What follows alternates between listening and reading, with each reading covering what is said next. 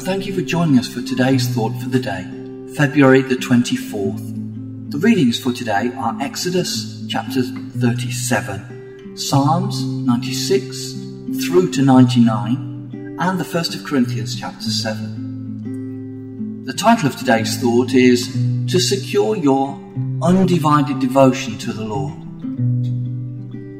Today's chapter in Paul's letter to the Corinthians gives his views about specific situations occurring there. However, it contains principles which apply to believers of all ages. He is responding to matters about which you wrote in 1 Corinthians chapter 7 verse 1. And his words are like hearing one side of a conversation. Corinth was a very immoral city, and its idolatry and fleshly living created many problems and has many parallels with today. The believers had been actively part of all this until they committed themselves to follow the way of Christ. They are commended to be faithful in their marriages, to avoid divorce, and to be content with their situation in life, even if they were still slaves. I want you to be free from anxieties, he writes, to promote good order and to secure your undivided attention to the Lord. Verse 35. Maintaining marriage relationships are most important, says Paul. He makes the point because of temptations to sexual immorality, each man should have his own wife and each woman her own husband.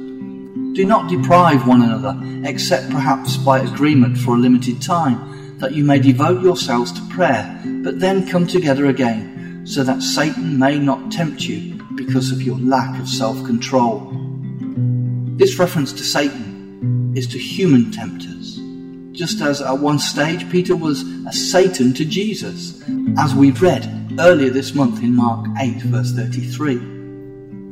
At that stage, Peter's attitude was all wrong. Similarly, many of the converts in Corinth would have contact with individuals whose values were, were all wrong and could not prompt ungodly thoughts in them. So it is with us today. Indeed, more and more, we have to say, at least in thought, Get behind me, Satan. Today, some criticize Paul, suggesting he is against marriage even a woman hater. This is most unfair. He writes, I wish that all were as myself, and but each has his own gift from God, one of one kind and one of another. It is better to marry than to be aflame with passion, he says in verse 7 and 9. There were problems because some who had accepted Christ were married to unbelieving partners. The believer should not seek a divorce the believer should seek to influence the unbeliever to accept Christ. But if the unbelieving partner separates, let it be so, writes Paul in verse 15. Paul sensed that Corinth was faced with imminent crisis, just as we sense that the world is heading downhill with inc- increasing rapidity. For that reason, there are many points in this chapter which have special relevance to us today, and the need for us to secure our undivided devotion to the Lord.